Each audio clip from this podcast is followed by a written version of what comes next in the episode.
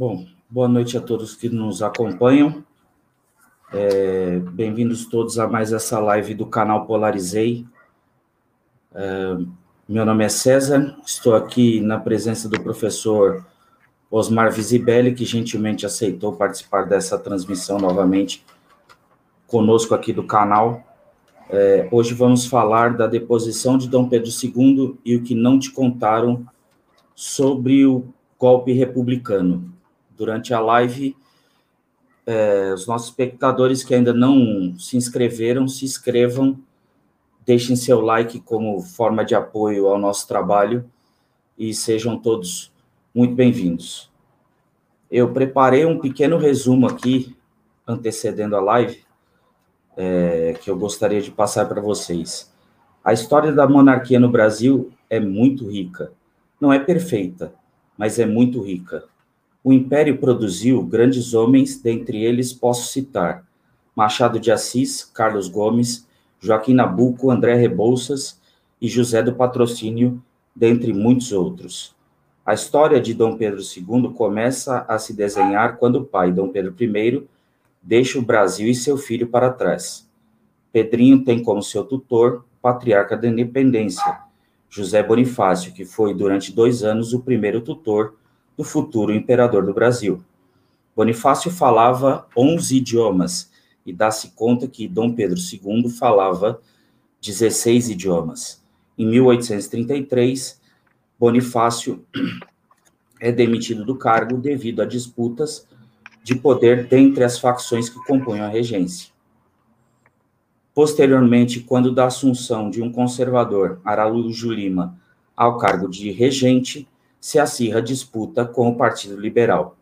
A partir disso, decidiu-se pela antecipação da maioridade. Em 18 de julho de 1841, aconteceu a cerimônia de coroação de Sua Majestade Imperial Dom Pedro II, pela graça de Deus e unânime aclamação dos povos, imperador constitucional e defensor perpétuo do Brasil. Posteriormente, após a assinatura da lei de abolição da escravatura, o império enfrentava interesses de poderosos, descontentes com a corte. Na tarde do dia 15 de novembro, Deodoro foi persuadido por uma mentira a assinar a proclamação da República. A República começou pela disputa de dois homens por uma mulher, Deodoro Silveira Martins e a filha do Barão do Triunfo. À noite, na frente da Câmara, foi proclamada a República. Tocou-se o hino francês e hastearam uma bandeira semelhante à bandeira norte-americana, trocando-se somente as cores por verde e amarelo, na falta de símbolos que representassem a República. A família imperial foi colocada em um navio e deportada às três horas da manhã. Os militares tinham medo que houvesse uma revolta popular. Benjamin Constant promete promover uma consulta popular para a troca do regime, promessa nunca cumprida. A consulta foi feita 103 anos depois do golpe, em abril de 1993. Vivemos todo esse tempo uma república provisória.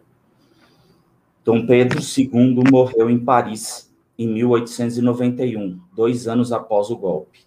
Em seu quarto foi encontrada uma caixa com uma mensagem: É terra de meu país, que seja posta em meu caixão se eu morrer fora de minha pátria. Assim, foi o segundo e último reinado e a deposição da família real. Professor, boa noite, senhor. Mais uma vez, muito grato uh, por estar conosco nessa transmissão. Uh, passo a palavra ao senhor para as suas, a sua introdução, suas boas-vindas. Muito boa noite a todos, César. É sempre um prazer compartilhar com você e com todos os membros do canal esses nossos encontros, que eu espero sejam úteis para que nós possamos criar um ambiente de sadia discussão e troca de ideias, troca de informações, sempre sob a perspectiva uh, do canal Polarizei. Né? Polarizei no sentido de defender aquilo que é bom, aquilo que é belo e aquilo que é verdadeiro. Fico à disposição de vocês, como você queira conduzir. E se as pessoas quiserem fazer perguntas no chat privado, eu pediria só que você, César, coordenasse a colocação das questões que eventualmente queiram colocar, queiram apresentar. Fiquem à Sem vontade. Sem problema, professor. Muito obrigado.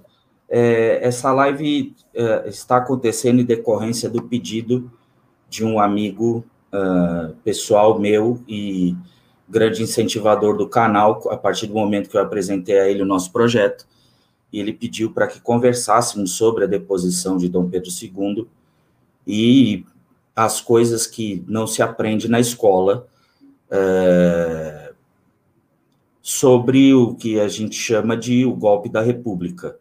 Então, as questões que ele colocou foram as seguintes: por que Dom Pedro II aceitou deixar o Brasil? O que o motivou?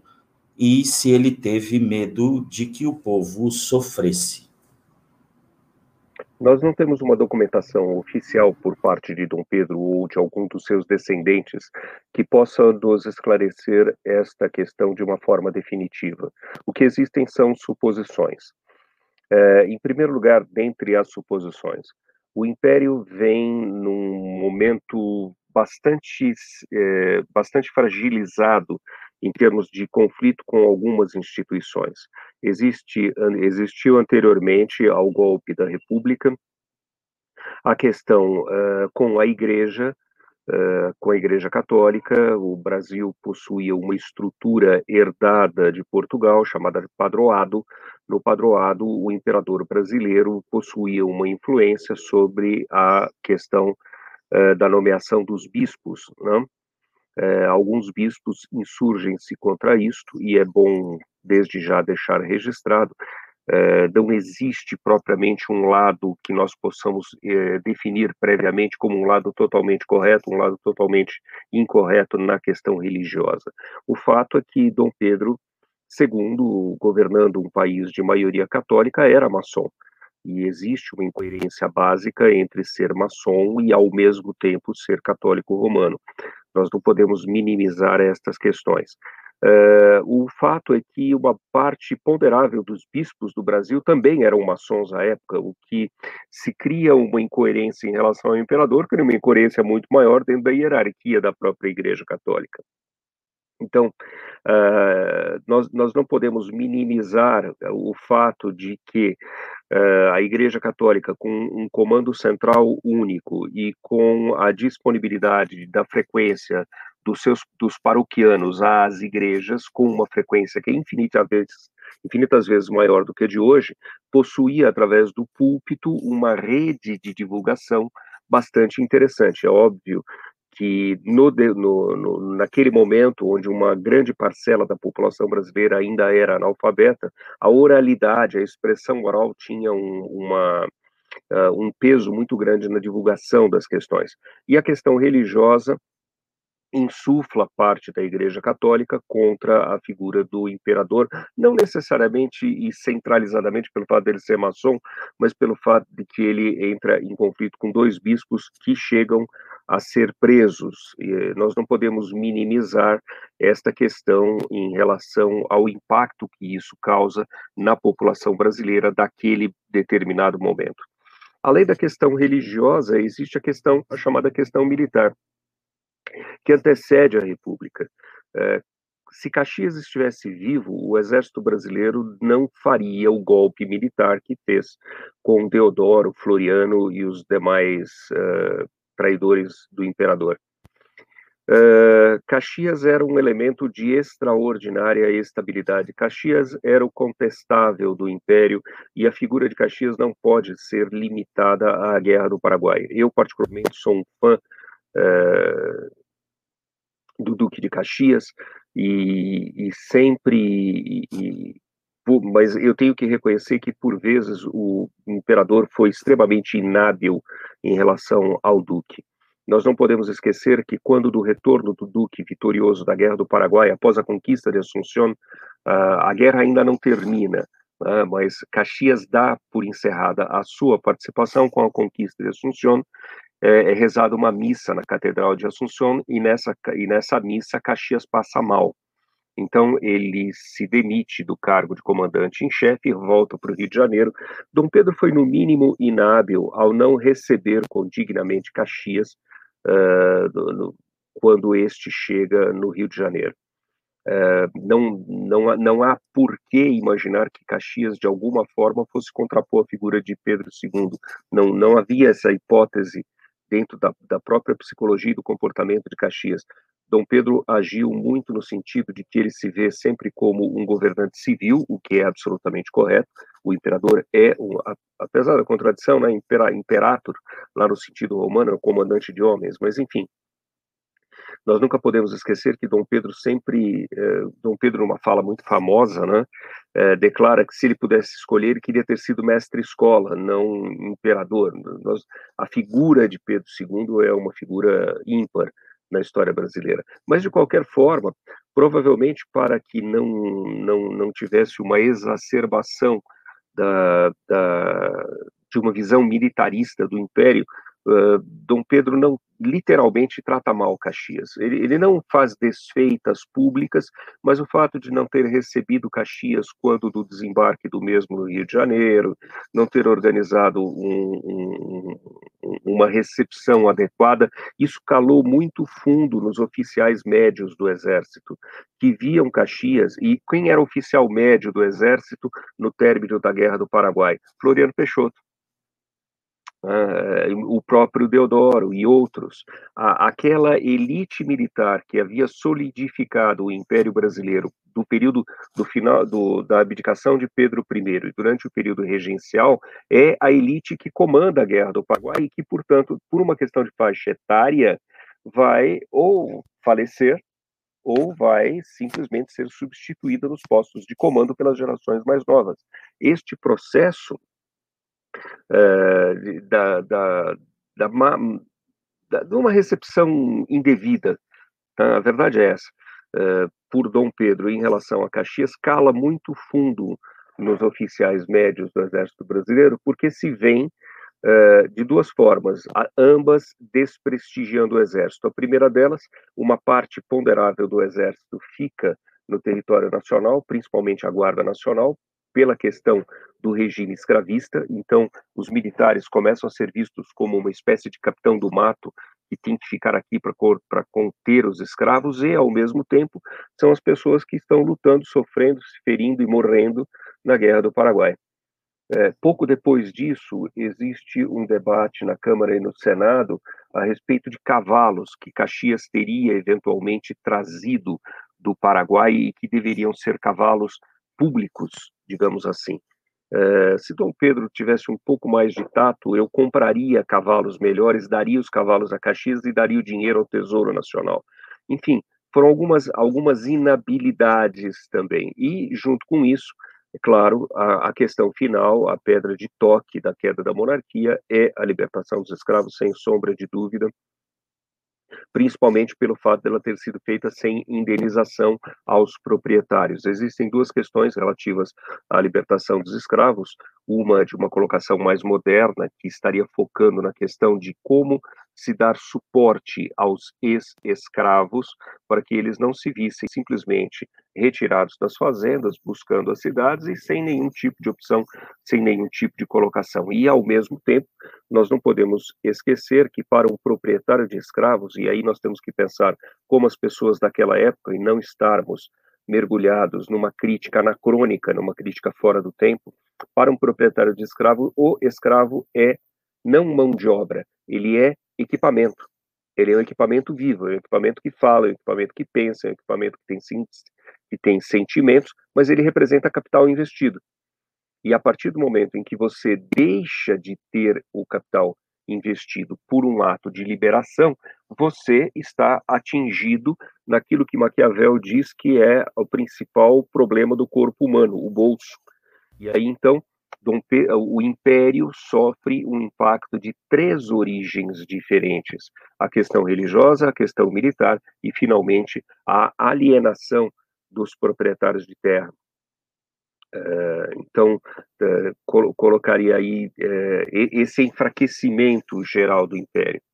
Curiosamente, esse enfraquecimento ele não se refletiu na última eleição que foi realizada sob as regras do Império. Na última eleição realizada sob as regras do Império, o número de representantes republicanos eleitos para a Câmara foi extraordinariamente diminuto.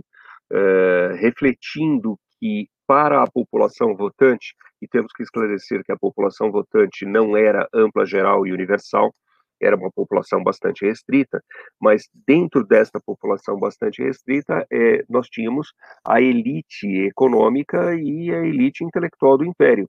Esta elite não elegeu um número significativo de representantes. Eu não tenho agora de cabeça o número de republicanos eleitos, mas eles, se eu não estiver extremamente enganado, são por volta de 5, 3 a 5, alguma coisa assim.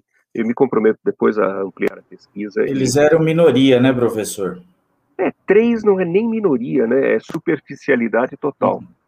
É. Uh, porque se você tem uma Câmara de Deputados, a gente tem que lembrar que o Senado não era eleito e a Câmara era. Então, nós estou me referindo à, à questão da Câmara. Dentro da Câmara, o número de representantes republicanos era mínimo, mínimo. Agora, uma coisa que nós não podemos deixar de, de esquecer é a, o espírito democrático de Pedro II, né? É, as caricaturas pelas quais ele era retratado na imprensa nacional da época, ele era conhecido como Pedro Banana. Uh, por que Pedro Banana? Banana no sentido de que todo mundo pode falar qualquer coisa dele, ele não fala nada. É meio parecido como o Bolsonaro, né? Porque quando você tem, por exemplo, um jornalista americano que acusa o Lula de ser cachaceiro, o jornalista é processado e quase expulso do país. Enquanto que você tem, é, dentro dessa mainstream mídia, gente falando de Bolsonaro genocida ou coisas até piores, e não acontece absolutamente nada. Então, eu faço até um certo paralelo, não direto, é evidente, né? mas existe um certo paralelo nessa nesse comportamento de aceitação. É o, o Rodrigo Silva, uh, um abraço, Rodrigo. Ele colocou aqui no comentário que eu vou expor na tela um líder inábil com as instituições e oligarcas, mas popular com o povo. Me lembra alguém de hoje, tá ok?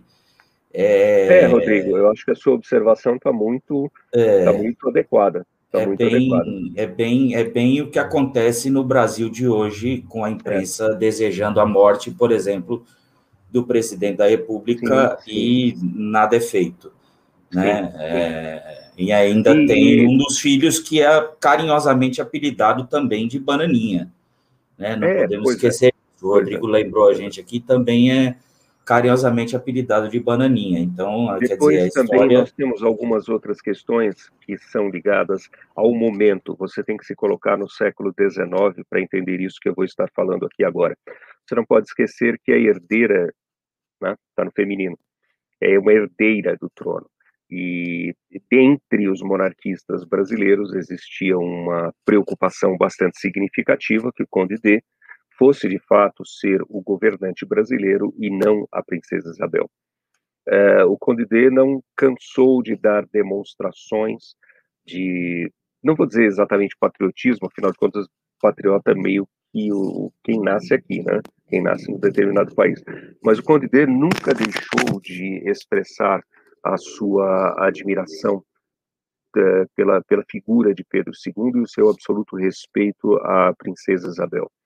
Entretanto, para o século XIX, o fato de que você tivesse no Brasil uma rainha, e é curioso isso, isso, isso era bastante explorado na imprensa da época e principalmente na, nas, nas fofocas do dia a dia, o que é um, é um fato no mínimo curioso, porque você possuía a, a você vivenciava situações nas quais rainhas conduziram os seus países de uma maneira excepcional ao longo da história, e aí vou ficar só na história europeia para ficar muito perto, né?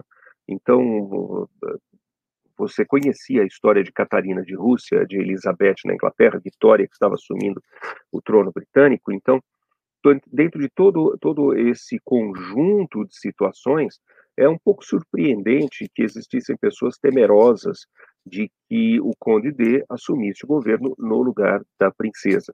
Uh, mesmo porque isso não teria muito sentido, uma vez que uh, Uh, a, a, estrutura parlamentar brasileira era razoavelmente sólida, não vou dizer totalmente sólida, porque afinal de contas teve o golpe republicano, mas entre a estrutura do chamado Conselho de Estado, do Senado e da Câmara, me parece uma das construções mais equilibradas. A figura, uh, o conceito contido no Conselho de Estado para efeito de equilíbrio das coisas no país é, é algo que poderia vir a ser recuperado. Inclusive, uh, Luiz Felipe de e Bragança tem uma, uma proposta mais ou menos neste sentido de recuperarmos o Conselho de Estado. Eu, francamente, não tenho ideia de como ele poderia funcionar numa estrutura republicana, mas uh, é, é uma estrutura interessante a se pensar. Nós, nós não necessitaríamos de uma Constituição também completamente reformulada para que esse conselho As funcionasse? As constituições republicanas têm uma diferença da constituição monárquica. Quando, ah.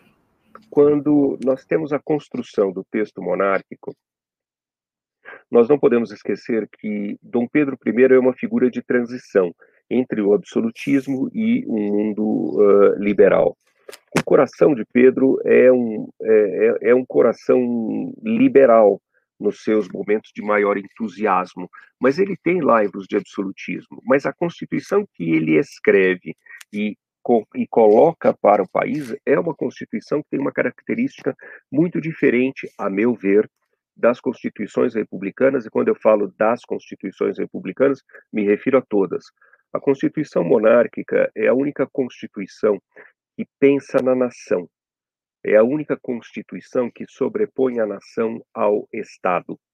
Todas as constituições republicanas são constituições escritas com a sobreposição do Estado sobre a sociedade. E elas têm também uma outra característica.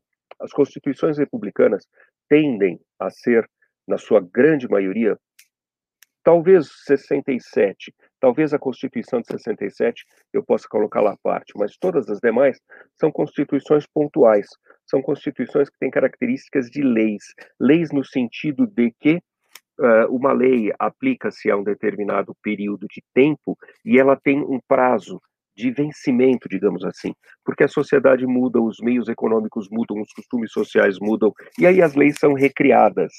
Como as constituições são, são desenvolvidas, as constituições republicanas brasileiras são desenvolvidas sob esse aspecto, elas refletem uma conjuntura de poder político do momento em que elas estão sendo escritas. Elas não têm essa visão de longo prazo que a Constituição monárquica apresentava. Como elas não têm visão de longo prazo, elas envelhecem.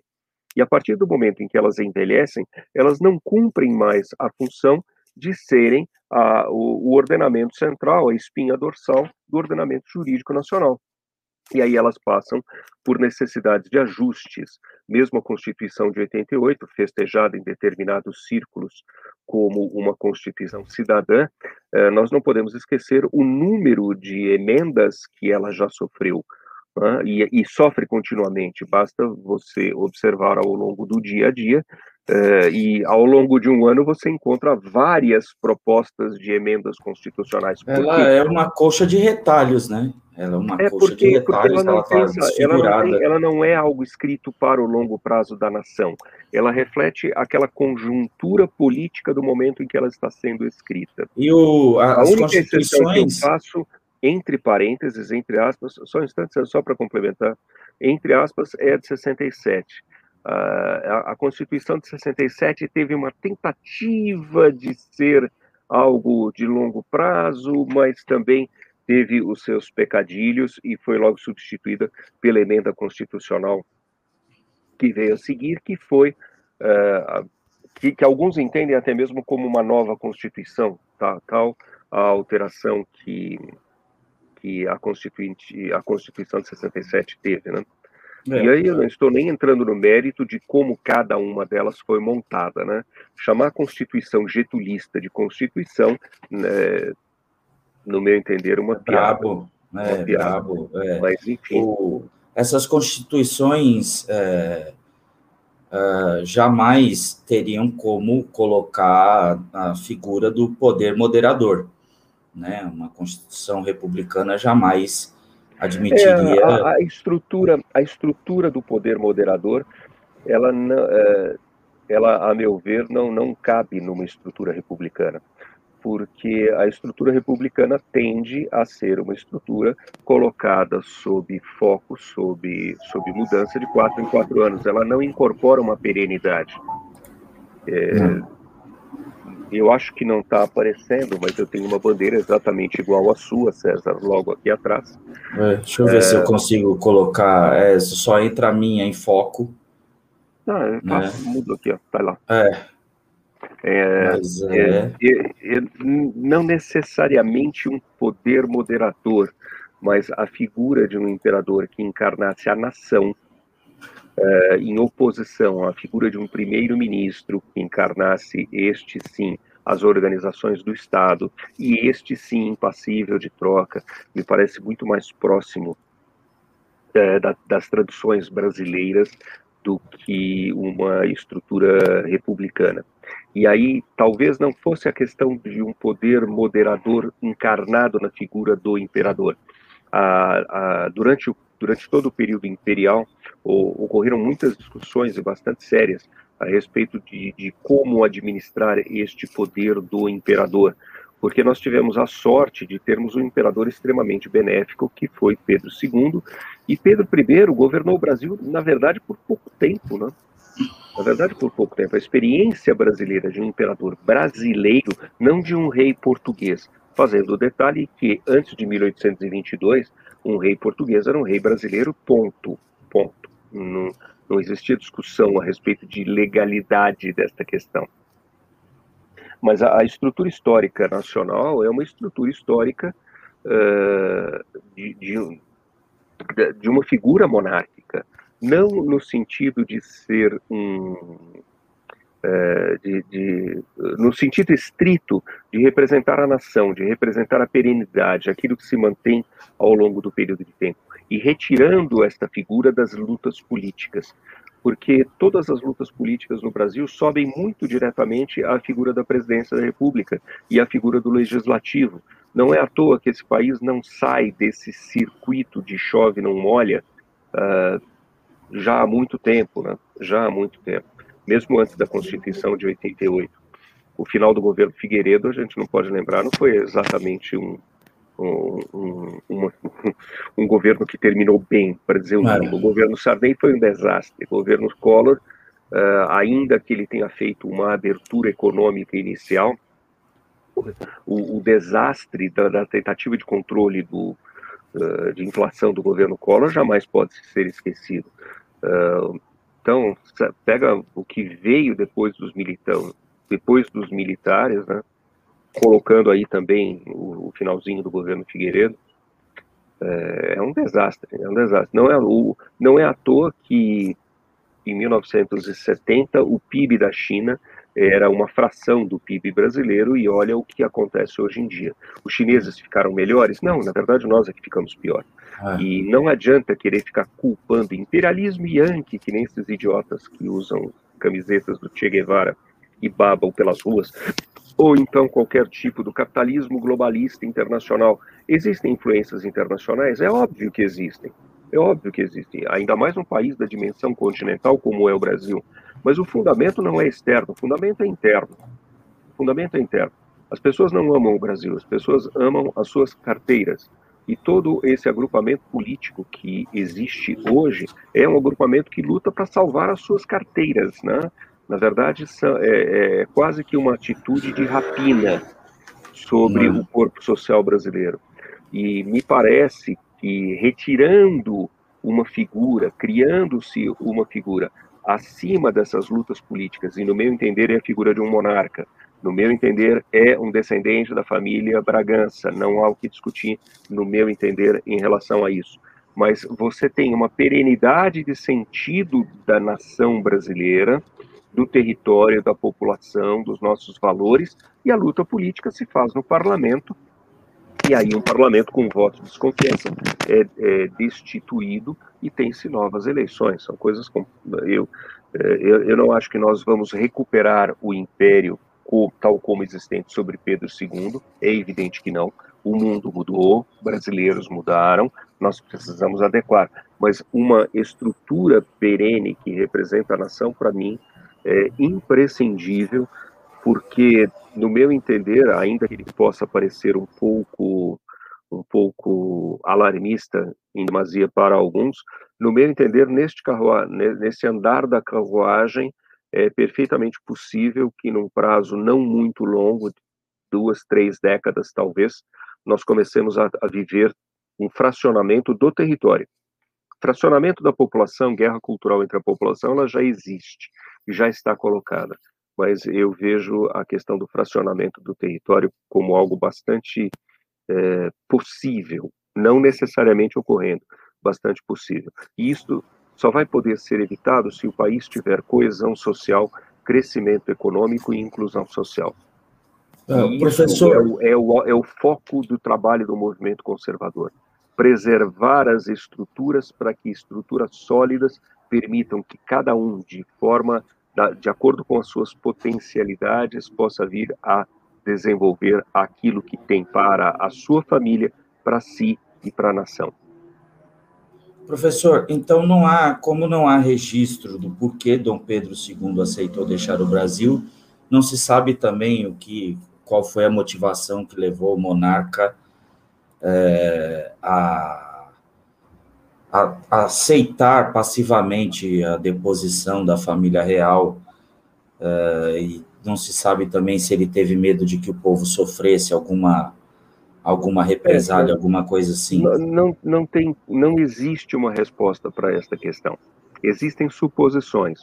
Me parece que esta suposição que você expressa é aquela que provavelmente está mais próxima da realidade. Nós não podemos esquecer que Tamandaré, é. É, não mais o comandante da Marinha, o comandante da Marinha é Jaceguai, Jaceguai não está no Brasil na hora, não está no Rio de Janeiro, é, mas Tamandaré se dirige ao imperador e coloca é, a Marinha à disposição. E muito provavelmente a Marinha se colocaria, se instigada por Tamandaré e com a declaração de Dom Pedro, a Marinha se colocaria contra essas frações do Ou exército. Ou seja, a esquadra era é, a esquadra imperial era monarquista e apoiaria é, no, o monarca. do mesmo jeito, nós não podemos dizer que o exército era inteiro republicano.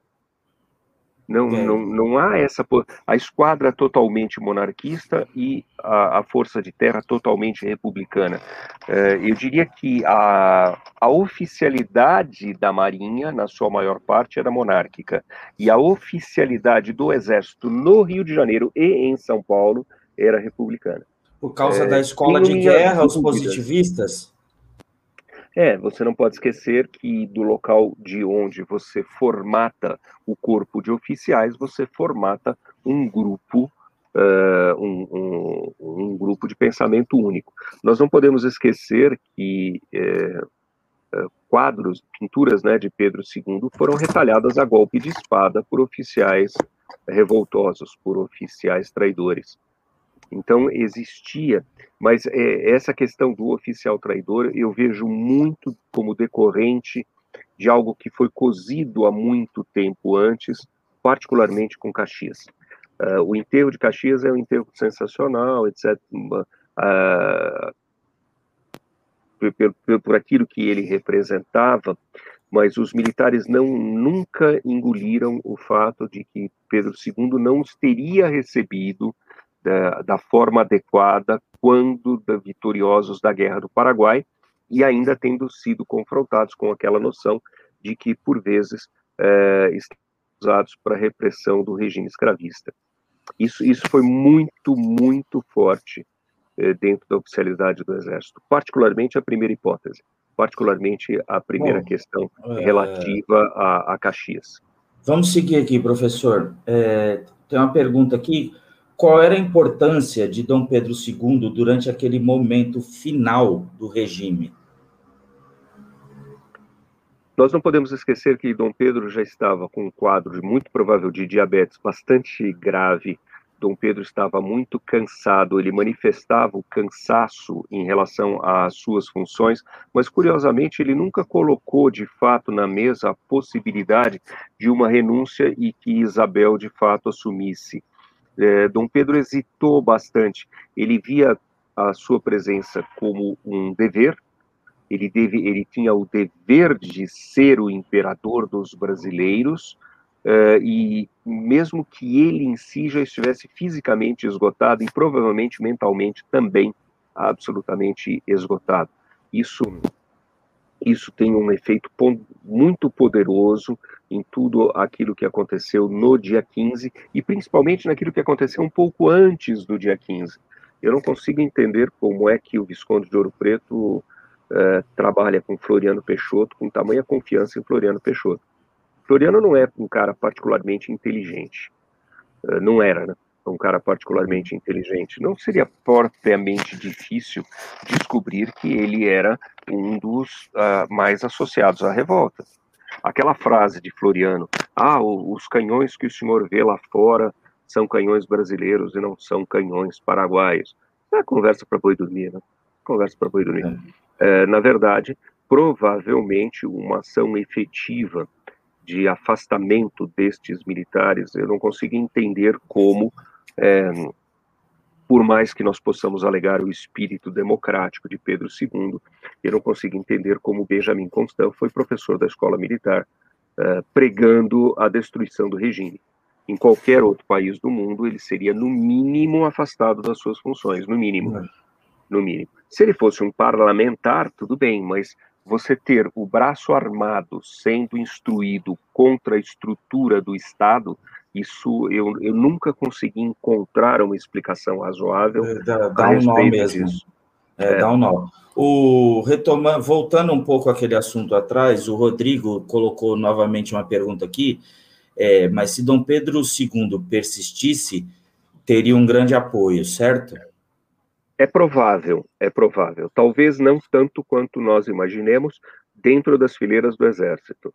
Na população, Pedro II com certeza teria um grande apoio naquilo que era chamado de uma forma pejorativa pelos republicanos de guarda negra. Existia uma suspeita de que batalhões de escravos, de ex-escravos, estivessem sendo organizados para darem suporte ao regime. É, é, de fato existia alguma organização nesse sentido, mas não tão forte a ponto de poder é, oferecer uma resistência à tropa armada do exército. Mas que a população do Rio de Janeiro foi pega completamente de surpresa, não há a menor, a menor dúvida. No dia seguinte, quando se soube aquilo que de fato havia acontecido, a surpresa foi, foi bastante grande. Mas é, é, é bom destacar no Brasil, as coisas acontecem sempre com pontos focais. É, é muito difícil que você tenha um, um, levante, um movimento que seja totalmente nacional. O, o, brasileiro é um povo que vai muito atrás de alguns impactos. Então, a, a, a proclamação do, do rebelde Deodoro no Rio de Janeiro e o apoio é, da província de São Paulo, dos cafeicultores, é, minaram bastante o, a, a, a possibilidade que Dom Pedro pudesse vir a ter, mas e aí é uma opinião minha, conforme eles disse, não existe nenhum documento oficial. Na minha opinião, Dom Pedro deu, puxa que bom, é. que bom, sair é... dessa, sair dessa, veja, e essa é uma interpretação minha, Rodrigo. Falo diretamente a você que colocou a pergunta. Dom Pedro via sua função como um dever, por isso ele não renunciava em favor de, de Isabel. Então, o fato dele ter sido deposto na mente dele, talvez, e novamente enfatizo, isso é uma suposição minha, resolveu o problema pessoal dele. E aí hum. alia-se à questão de você não gerar uma guerra civil. Nós não podemos esquecer que na sua juventude Dom Pedro viveu o período regencial e o período regencial está longe de ser um período pacífico da história brasileira, não? É, não foi nada é, tranquilo, né? É, principalmente com a Revolução Farroupilha, mas não só a Revolução Farroupilha. Nós não podemos esquecer as revoluções liberais de São Paulo e de Minas Gerais de 1842, enfim, toda um, uma série eh, de outras questões que foram colocadas. É, nós tivemos levavam a um questionamento da própria unidade do território brasileiro. Nós tivemos, além da farroupilha, a Juliana, a balaiada, a sabinada, quer dizer, era uma revolta atrás de outra, né, no é. período regencial, é. então era de uma instabilidade imensa, e é. Dom Pedro II... Dom Pedro ficou muito marcado, ficou muito marcado por essa é, questão sem... de brasileiros combatendo brasileiros, né? É, e, é. e isso talvez tenha colaborado, mas intimamente eu tenho, eu sempre tive essa impressão de que uma parte do comportamento de Pedro II é o fato de que o meu dever pessoal está interrompido por terceiros, que são os militares. Então eu não abro, eu não, eu, eu não abri mão daquilo que é meu dever, cumpri o meu dever até o fim e por isso também não passei a questão para Isabel. Uh, aí a outra pergunta, mas aí nós entramos nos Cs da história. E entrar no C da história cabe qualquer coisa. É um papel em branco, onde você, com uma caneta, escreve aquilo que você bem entender. O Exatamente. C... É. Antes de prosseguirmos, professor, é, mandar um abraço para o pessoal que está acompanhando a gente aqui, o Rodrigo, o César, a Kelly do canal Conversa em Foco está com a gente aqui.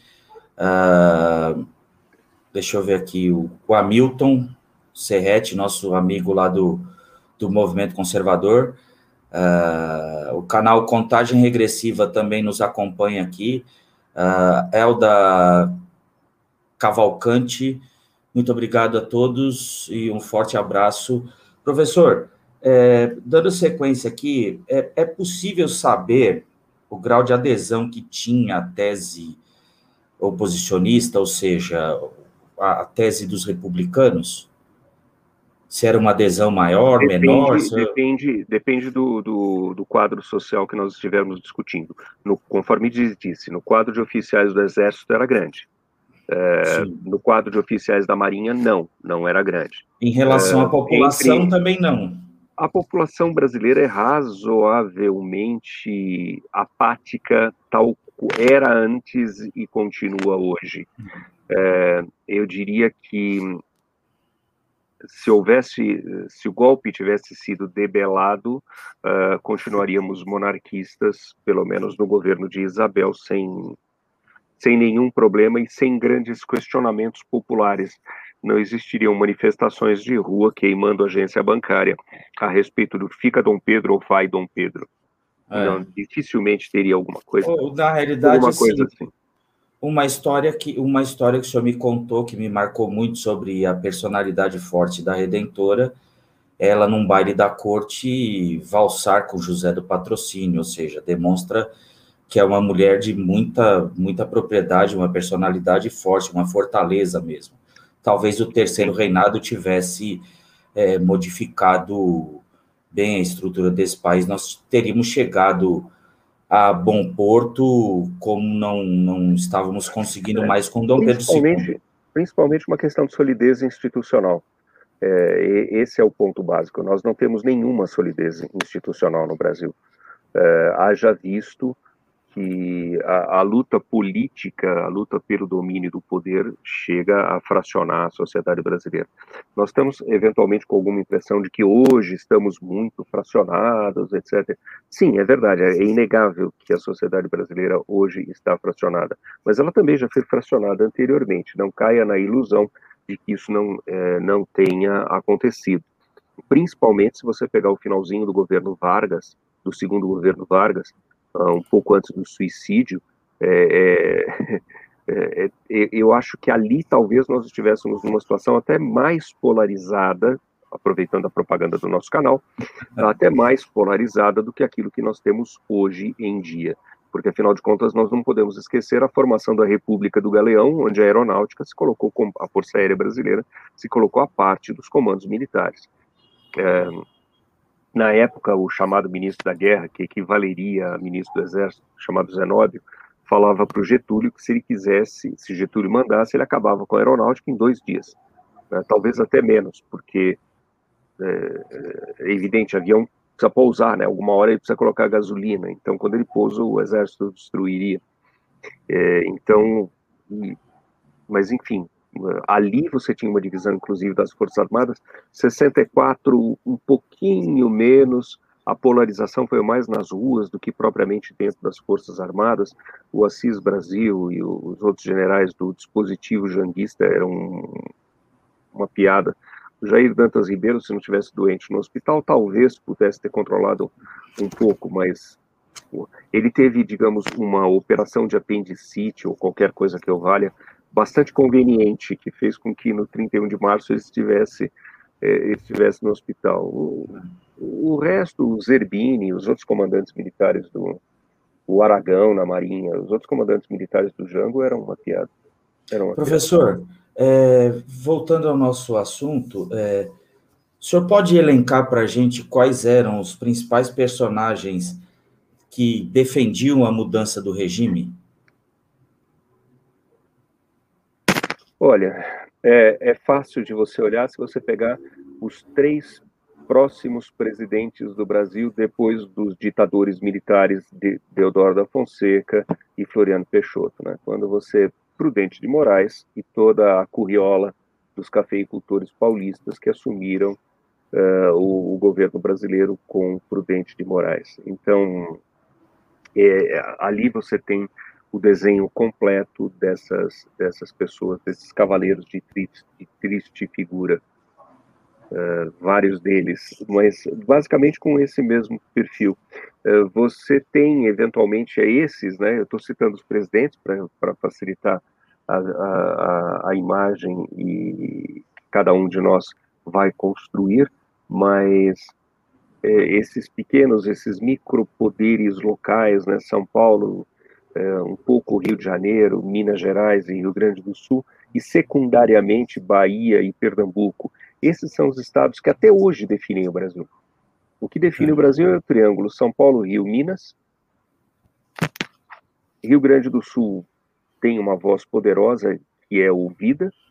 Bahia e Pernambuco os outros estados brasileiros, com devido respeito a todos os brasileiros que moram neles, e eu estou falando aqui no sentido puramente de análise de ciência política, os demais estados brasileiros sempre tiveram uma participação ínfima. ínfima. Professor, a, agora há pouco o senhor citou a Guarda Negra, né? Foi a guarda que foi criada por José do Patrocínio após a abolição, é essa que o senhor se refere? É, na verdade, essa guarda está criada logo após a abolição, é, porque existia o receio de que alguns, alguns antigos proprietários de escravos revoltados com a perda de capital, conforme eu expliquei capital antes a vocês, pudessem partir para uh, o, o, o, sequestro desses, dessas pessoas, Uh, então, existia também uma pequena visão, talvez não tão bem formatada quanto poderia vir a ser, de ser uma, uma, força, uma força de apoio a, a, a, Isabel, a Isabel em específico, para ser, ser, bem, ser bem direto. O, nós Rodrigo... não podemos esquecer que na época nós tínhamos uma figura, uma estrutura completamente diferente, que era a Guarda Nacional, não? a Guarda Nacional, que inclusive teve uma participação importantíssima na Guerra do Paraguai. A Guarda Nacional representava uma parcela da população civil em armas. Isso talvez fosse algo a ser recuperado.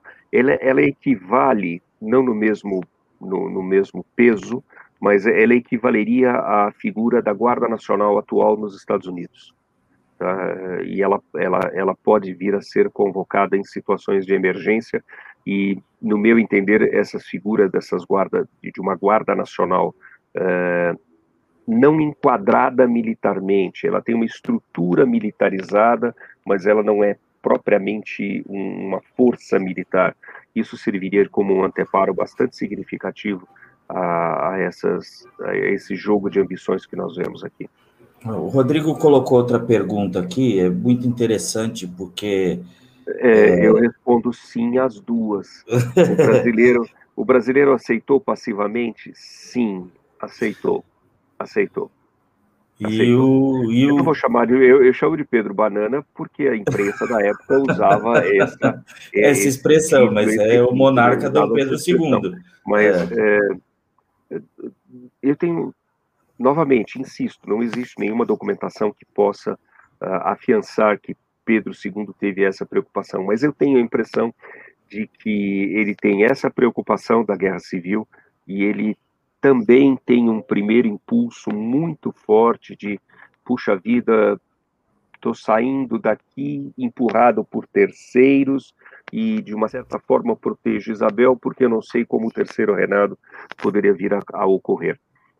Porque Dom Pedro deixa Isabel governando o Brasil em mais de uma ocasião. Dom Pedro Dom Pedro II faz várias viagens ao exterior, algumas viagens bastante demoradas, e são viagens uh, de um imperador uh, digno de um Marco Aurélio romano.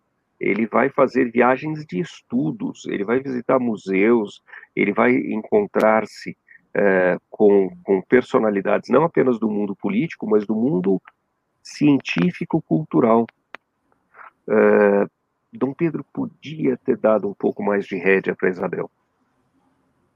Mas, é. novamente, aqui entramos no C. O C é muito divertido, porque não, não, não sofre nenhuma contraprova. Você pode falar qualquer coisa que você queira, é. como não aconteceu, vira uma construção imaginativa. Dentro Bom, dessa construção imaginativa é... vale qualquer coisa. A próxima pergunta aqui, eu já acho que colocaram, acho que já até sei a resposta havia algum tipo de resistência mais violenta por parte do monarca em aceitar mudanças? O senhor já deixou claro para a gente que não, né? Ele saiu. Uh, em mais de uma ocasião, não, não só essa mudança, mas em mais de uma ocasião, vou recordar aquela figura institucional que eu citei antes, que é o Conselho de Estado. Em mais de uma ocasião, existem registros pelos quais a decisão do Conselho de Estado era uma, Pedro II achava outra coisa, e em mais de uma ocasião, Pedro II simplesmente dizia: vale o Conselho. Tem, tem um dos conselheiros, eu não me lembro agora exatamente o nome, fico devendo a vocês, mas uh, quando este conselheiro tinha uma opinião, Dom Pedro falava a respeito deste cara, ele tinha tamanho respeito por este cara, que ele dizia: se ele falou, mesmo que eu ache alguma coisa contrária, eu concordo com ele. Ah. Uma figura assim, meu caro, é óbvio que tem um espírito, uh, um espírito social, um espírito democrático ímpar, ímpar. Mas não foi perfeito, não foi perfeito. Não adianta nós construirmos uma era de ouro, porque não foi, não foi. Aliás, era de ouro não existe, né? Existem as eras do ferro continuamente trabalhadas para se transformar em aço. É. Ouro é fantasia de criança. Professor, a gente já está indo para 53 minutos de live. Para não ficar cansativo para as pessoas, eu vou pular uma pergunta, é, mesmo porque a pergunta, a pergunta foi exatamente aquilo que eu coloquei no meu resumo, né? Como foi que ocorreu exatamente a proclamação da República. O resumo que eu fiz, e depois eu vou melhorar ele, posso escrever e postar nos nossos canais, é, é, eu passo para o senhor, se eu puder, corrige, faz claro. alguma. Vamos fazer o seguinte: se existe, anote as perguntas e depois uhum. nós trabalhamos, respondemos e disponibilizamos as respostas Exatamente. nos nossos canais. Aí vamos nós também uma... não ficamos prendendo demais o pessoal é, aqui, senão é. daqui a pouco vão começar a fazer bonequinho de voodoo. É. Uh, a gente já começou um pouco atrasado e por isso peço desculpas. É, o Lohan entrou aqui fazendo u, u, u é, mas é, foi... Isso é porque ele gostou? É vaia? é vaia. É? Ele entrou vaiando porque a gente estava atrasado, mas é a, a, ah. acontece com a internet que a gente ainda tem no Brasil. É, a, a, última pergunta que eu faço ao senhor: como as pessoas se sentiram após a deposição, de um modo geral, assim? Como, surpresas. Como foi? Surpresas. Bem surpresas, né? Surpresas. Bem surpresas. surpresas. E mesmo surpresas não, não, não esboçaram reação. Não, não. Esse negócio de reação popular espontânea é uma. Vou usar um palavreado. Uh, um, uh, reação popular espontânea é uma fantasia burguesa. Não existe isso. É. Ou você tem uma reação organizada, ou alguém organiza uma reação, ou não tem. Ponto. Ponto. É. Uma vez que Pedro e a família embarcaram com.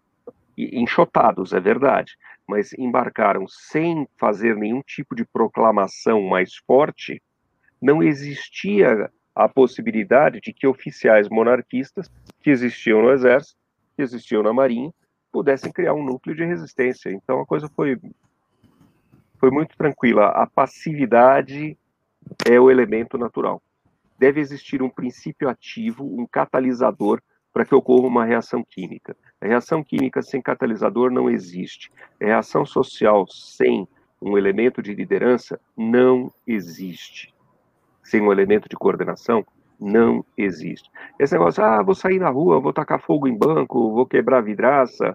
Uh, meu caro, se você acha que isso é espontâneo, um Esquece. conservador se expor a esse tipo de ridículo é, é até. Mas mesmo as figuras revolucionárias, César, é. figura revolucionária sempre tem um ambiente, tem alguém que coordena. É preciso é, mas é, a gente sempre a gente sempre encontra algum conservador com comportamento jacobino.